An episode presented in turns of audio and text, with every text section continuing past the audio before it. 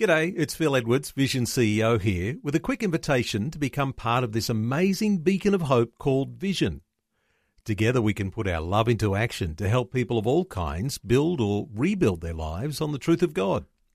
Please consider the part you can play during our upcoming Visionathon appeal, remembering that it's your support that makes Vision possible, including this podcast. Audio on demand from Vision Christian Media. Coming up today on The Story. I don't know why, exactly how it started, but we started to pray for people who couldn't have children. We didn't think that uh, our experience necessarily proved it was going to work. but um, anyway, we prayed. Over the next uh, probably six years, there were 18 different couples who were in similar situations. We prayed with them. They immediately got pregnant. The Story. G'day, I'm Jimmy Colfax. Welcome to The Story. Well, today we're going to hear from a couple that knows a thing or two about having a long lasting, strong relationship. You see, Malcolm and Suzanne White have been married for over 50 years and have a passion for helping other couples. So, what does it take to have a love that lasts a lifetime? We'll find out today as Malcolm and Suzanne share their story. They're chatting with Eric Scatterboat from their home in the outer eastern suburbs of Melbourne. Malcolm and Suzanne, welcome to the program. Thank you. Hello, good to be here. Glad to have you with us. And let's start with you, Malcolm, before we get to your marriage relationship. What was life like before you met Suzanne? Where were you born and raised? I was actually born uh, at Lilydale and uh, enjoyed uh, living on uh, a farm, then went off to boarding school, and uh, then I went back and worked in the family business for a while, and then went on to university. And at the end of the university time, I was about coming up 25. I went and backpacked through India for three months. Oh, wow. And in uh, one week of that time, I, I stayed with some missionaries in Pune, mainly because I could get cheap accommodation. Uh, but uh, it turned out um, I observed Christianity without Western middle class trappings, and that was really a life changing experience. Even though previously mm. I'd made a commitment at the Billy Graham Crusade in '59, it was that contact in India that really was transforming. Now, was Suzanne at that conference with Billy Graham as well? Well, I was there, but we didn't know each other. In fact, we never met for another seven years. Oh, wow. And I'd grown up on a dairy farm in Gippsland and um, one of eight children, right bang in the middle. So I learned a few um, ways of living or functioning, not necessarily the most healthy, but Mm. um, yeah, family life was pretty um, raucous, I guess, in many ways, difficult, but also um, it was there that I, I became a Christian, and and that that um, first first love of, of Jesus was really the thing that has been the catalyst in my life. Yeah. Mhm. Now, I understand that growing up, your relationship with your father was a bit stormy, and that had an influence on your relationship with Malcolm years later. Is that right? Well, that's true. It had a, an effect on our relationship in the sense that our communication, or my communication, was very much um, affected by a domineering father, and I ha- I'd learned a way of of functioning which was to close down or close off rather than to speak out. That's changed. it's changed over the years. Well, let's get Malcolm's perspective on this. Well, in the early years of marriage, uh, I found that uh, um, if there looked like there was a bit of a difference of opinion, conflict, uh, and we are um, two strong-willed people, um, Suzanne would go very quiet, and sometimes we'd lie in bed for two or three hours, and in which I'd be seeking just to gently coax Suzanne to share what was bothering her, um, and that it would uh, assure her that it was safe to do that. And gradually over the years, um, she uh, learnt to overcome that and to be yeah, more uh, at ease uh, in the whole situation, to be able to share her viewpoint. So that's interesting to note that sometimes relationships in our family of origin, you know, the family that we grew up in, sometime those relationships have an impact on our marriage relationships later on in life. But let's uh, go back and find out how did the two of you meet in the first place? I was living at the um, Kew Baptist Youth Hostel, which gave um, accommodation to people both interstate and um, overseas. And uh, that's where I met Mal. Yeah, Sue was uh, at Teachers College at the time, and uh, I was working in the city but living still up in the Yarra Ranges. And I took on a master's degree at Melbourne Uni in business administration. And uh, at the time, um, I needed some accommodation quickly down in the city because of uh, the extra hours I was having to put in. And heard about the hostel, so I went there. And uh, so we we met at what was a very opportune time because doing that MBA, they taught some excellent tools of management and leadership, um, business skills, but I wrestled with an underlying philosophy that I couldn't quite put my finger on and realized that my own Christian understanding was fairly limited. And so, in the midst of doing all that work study, I was also searching for a deeper understanding of God. And it was in that context that I met Suzanne. And she helped me actually to uh, think through some of those issues.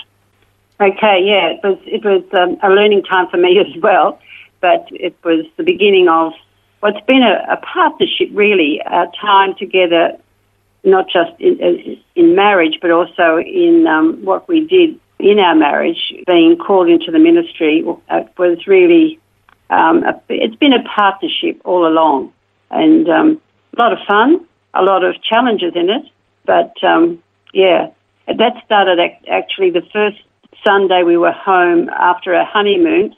Um, we were in church, and um, the preacher said, If God should call you to go anywhere, wherever it is, are you prepared to go? And we both stood up, independent in the sense of each other, but we both did it together, and that's been what life's been like, I suppose.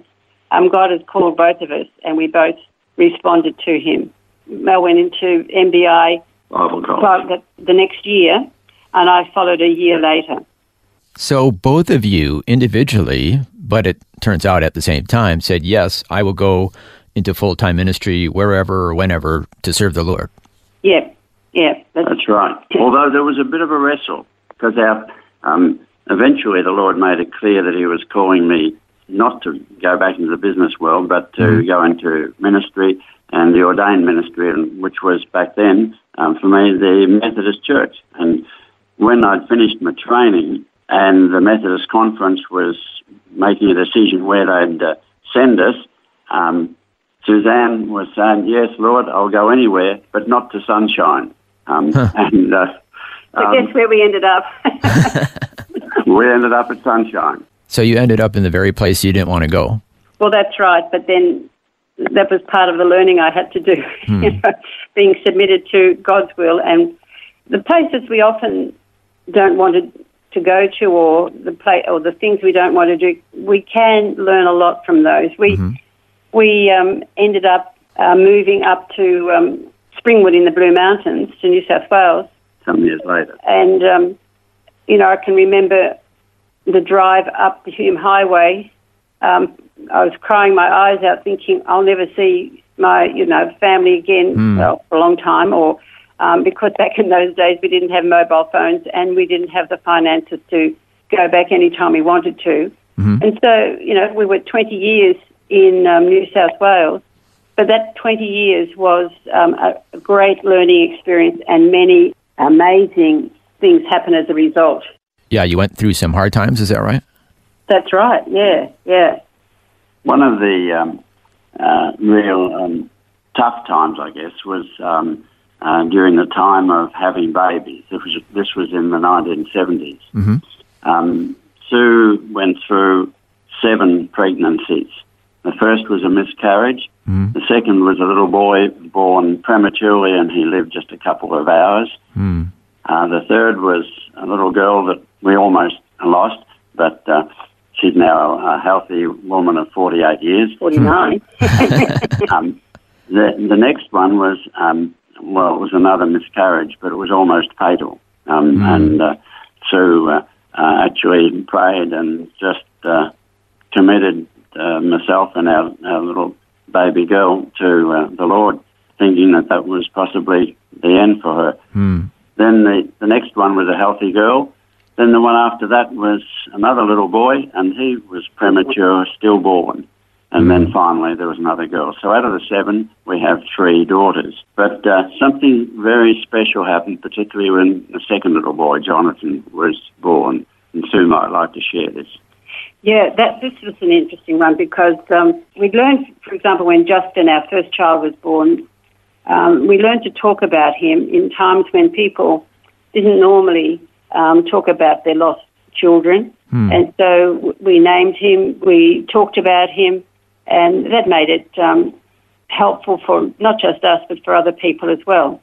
But when I went into um, labour with um, Jonathan, the Lord really spoke to me and he, the next morning and he said, I want you to praise me in this situation. My first response was, I don't want to do that. I, I feel sad and because it had been the day after we lost him.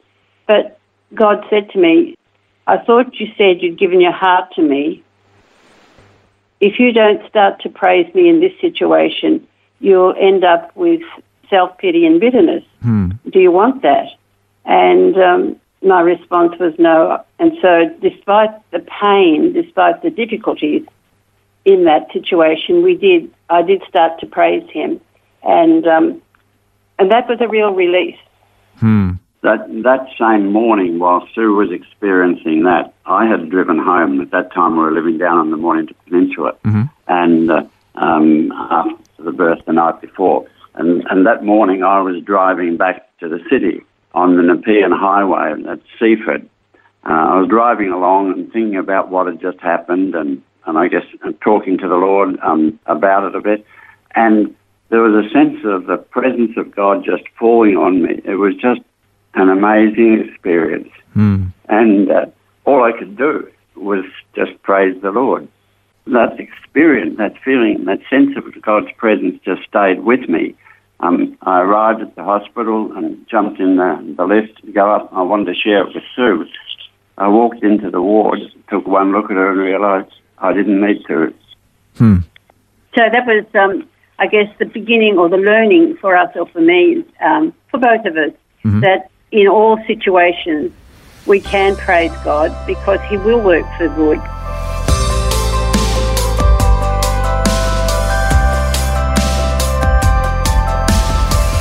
You're listening to The Story. Today, Malcolm and Suzanne White are retracing their life journey together. And as we just heard, they've gone through their share of difficult experiences. However, next, we're going to find out how God has used those difficult experiences to help others. All that and more when we return. The Story. If this program has highlighted something you'd like prayer for, we'd love to pray for you. Call 1 800 Pray For Me. That's 1 800 772 936. It's a free call. Or text 0401 132 888.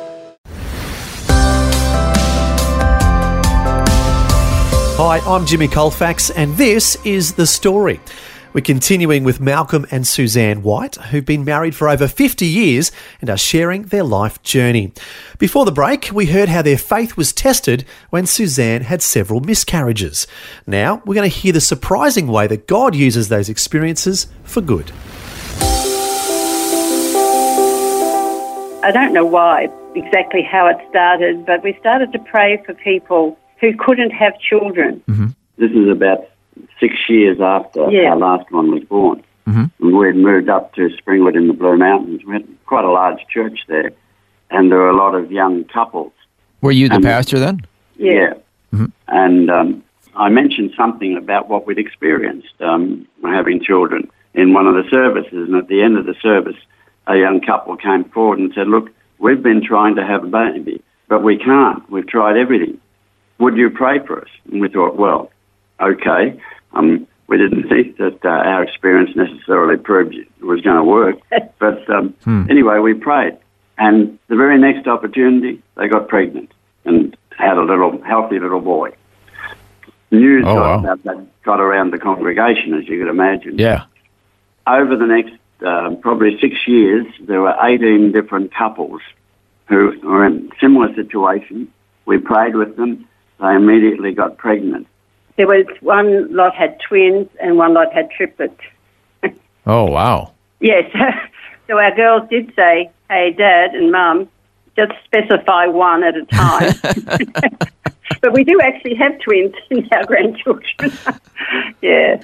Oh, wow. So, how have all of these challenges kind of brought you together stronger as a couple? We just, it just has because it's a shared experience, mm-hmm.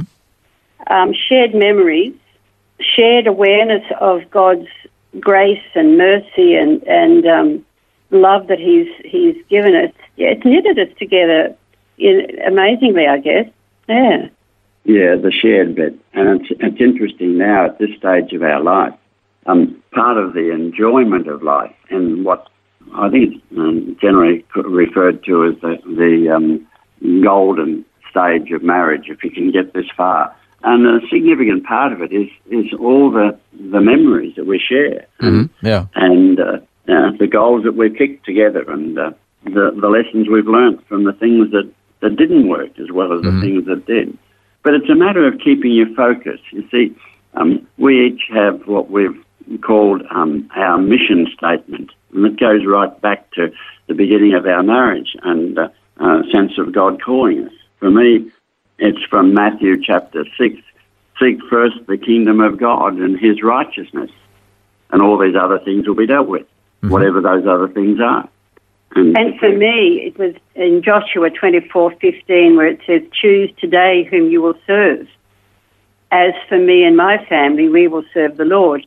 And in in that aspect, what we did with our children, how we educated our children at home, they went to school, but we believe that parents are the most important educators of children, and so whatever was done at home was done with those things in mind. And so we saw our children come through to the Lord, making professions of faith at various stages in their um, and at various ages. You know, from three years old up to when they finally decided as teenagers um, to be baptized, and um, their marriage partners. We prayed for their their husbands to be. We prayed yeah. for them from the time the kids were really little, and um, uh, so we've seen each of the girls come to um, that point where their their husbands are all committed Christians, and their their children are growing up in half of the twelve grandchildren we have have already followed um, the Lord in in baptism. Oh, they wow. they're choosing. Um, in fact, the others will. I'm pretty sure, in, in the years that lie ahead. So it's wonderful to see that the shared experiences have really um, had an impact on what's happening now, and in, not just in our lives, but in our children's lives. And you shared with me before we started to record that you never considered divorce an option. No, divorce isn't. We we knew we went in knowing that divorce is not an option for us, and so if divorce is not an option, we knew that there would be difficult times because there always is Yeah. because we're imperfect people, and I knew I had issues that I had to deal with, and so we decided, well, well what are we going to do to make life really um, exciting? Because marriage needs to be exciting, and we need to keep the freshness there and the the fun and and um, the uh, great joy there. One of the things that we did right uh, over the years in ministry was uh, we always set aside time to be together each week. On a, I had a day off usually on a Monday, and uh, we'd go go out somewhere and have uh, a bit of lunch or, or whatever, um, Picnic. Yeah. um, and uh, uh, spending time together. Another that is really important, uh, an area that uh, we didn't necessarily think this is what we're going to do, but we did it, and that is um, uh, developing positive self-talk. Uh, the things you think about about your spouse. Now, when you have a, a disagreement, can often uh, a couple individually can go off and be thinking about it and think about the, the wrong things about their partner and uh, I found that I needed to uh, uh, discipline myself in that way and to count the blessings. What are the blessings? What are the good things that I see in my life? Hmm. And uh, to focus on those. Oh, so um, if I'm understanding you correctly, you're saying if you find yourself thinking negative thoughts about your spouse, to stop it and to think of the blessings and the good things about your spouse. Is that kind of what you're saying? Yeah, yeah, that's right. Mm-hmm. Mind you, Suzanne from time to time did things that, that helped that process. Um, there was one occasion when uh, I was um, in the process of getting a new car, changing the car over, and uh, the uh, car people were taking a long time to, to get this car. And uh, on this particular occasion, I was sitting in my study, which was in the front of the house, on the phone and talking to this salesman and uh, really giving him a bit of a rev up because uh, I wasn't very pleased with what was happening. And then I looked up and uh, Suzanne had been off shopping somewhere and she happened to see uh, something in a shop window and thought, oh, that could be interesting. Malcolm might like that. And so I looked up and there's this uh, gorgeous woman with high heels on and a skimpy blue bikini just standing in the doorway. Um, at that point, I think the car salesman wonder what happened because my tone changed totally, I'm told. um, and uh, um, uh, we finished the conversation very quickly. Your attitude somehow changed after seeing her. Uh, That's but right. it sure helps the self talk. Yeah. One of the things we're finding ourselves now in this part of our life is um, we're doing a lot more laughing than we did. Oh, that's good. Um, now, we, we started off laughing, but you go through times when there's stresses and, and the church politics can have a bearing on that and, and in our situation. And, um, and the girls, you know, needing the attention and, and sometimes, you know, not being that helpful.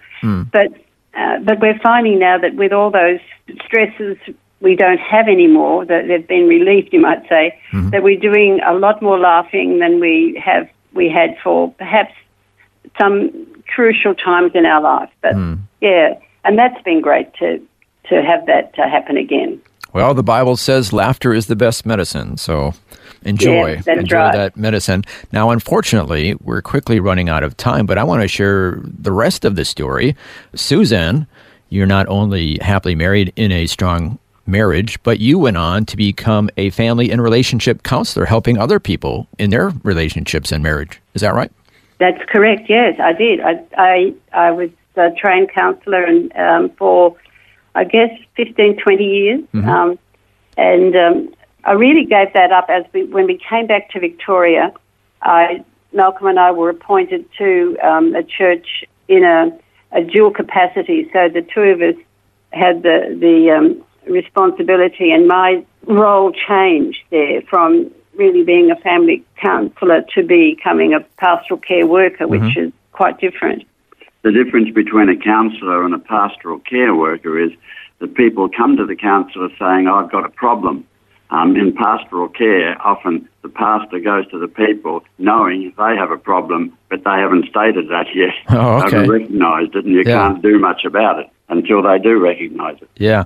Now, we should say, Malcolm, you went on to be a theological college lecturer for several years. Is that right? Yeah, that's right. Um, from Springwood, I went and uh, worked for a, a number of years with the Bible College in Sydney, and uh, yeah, that that was great. It was um, a different focus to some extent in ministry, um, dealing with um, teaching a number of subjects. One of which was marriage and family. Oh, okay. and uh, I thoroughly enjoyed that. That that was great because the classes were never just theory, for the simple reason that everybody in the class, in some way or other, had experienced family and um, marriage, whether theirs or or their parents Right. or whatever, and uh, we found that it was uh, both a learning thing, but also um, in many instances, a healing process in those classes. It was really quite a, a dynamic time and one that I thoroughly enjoyed. And we should say that one of your students is somebody that many of our listeners would know, Bible teacher Bernie Diamond. That's right. Yes, Yeah, we yeah. love love Bernie and Jackie. So when you're hearing him on the radio, do you think, "Oh, I probably taught him that"? Or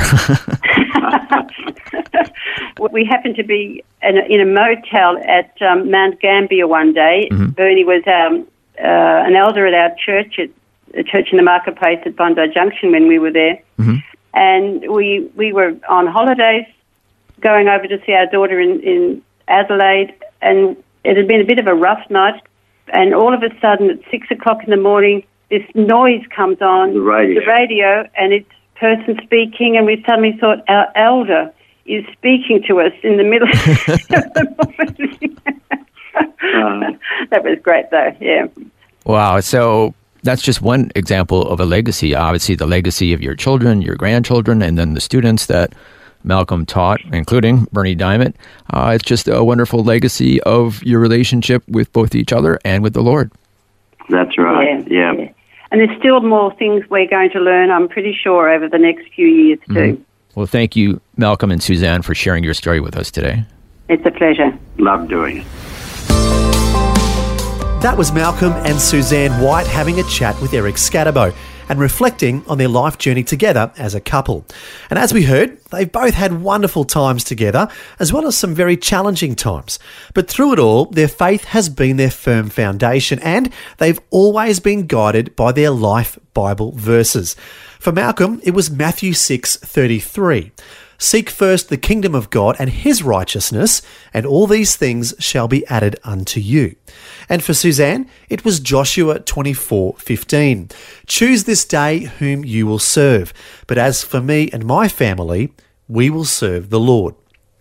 So these are the Bible verses that have provided guiding principles for their lives and have helped them navigate through various challenges. Well, how about you? Do you have a life verse or verses that provide direction and comfort for you? If not, it's something to reflect on as you read God's Word. Just ask yourself, what verse has played a significant role in my life and in guiding my faith? Once you find it, write it on the front of your Bible or have it posted in a prominent place in your home so you can refer to it many times as a kind of North Star to give you direction. It's just one of the many ways that God's Word can help and guide our lives. Well, thanks for joining us for Malcolm and Suzanne White sharing their story. I'm Jimmy Colfax, encouraging you to share your story with someone today. Next time on The Story. We both had serious drinking problems, and I'm talking seriously serious. And that just led to one conflict after another. It's not a good mix when you've got volatile personalities and alcohol. That didn't bode well for our marriage. But interestingly, even though we separated three times, there was obviously still an underlying love there, which kept us together. Jeff Ball says that after 20 years of a turbulent marriage and three separations, his relationship with his wife, Virginia, was in tatters. That's when she asked if he'd be prepared to see a Christian counsellor. And that was the beginning of an amazing turnaround in their lives. We'll hear Jeff and Virginia's remarkable story next time. The Story. Just another way Vision is connecting faith to life.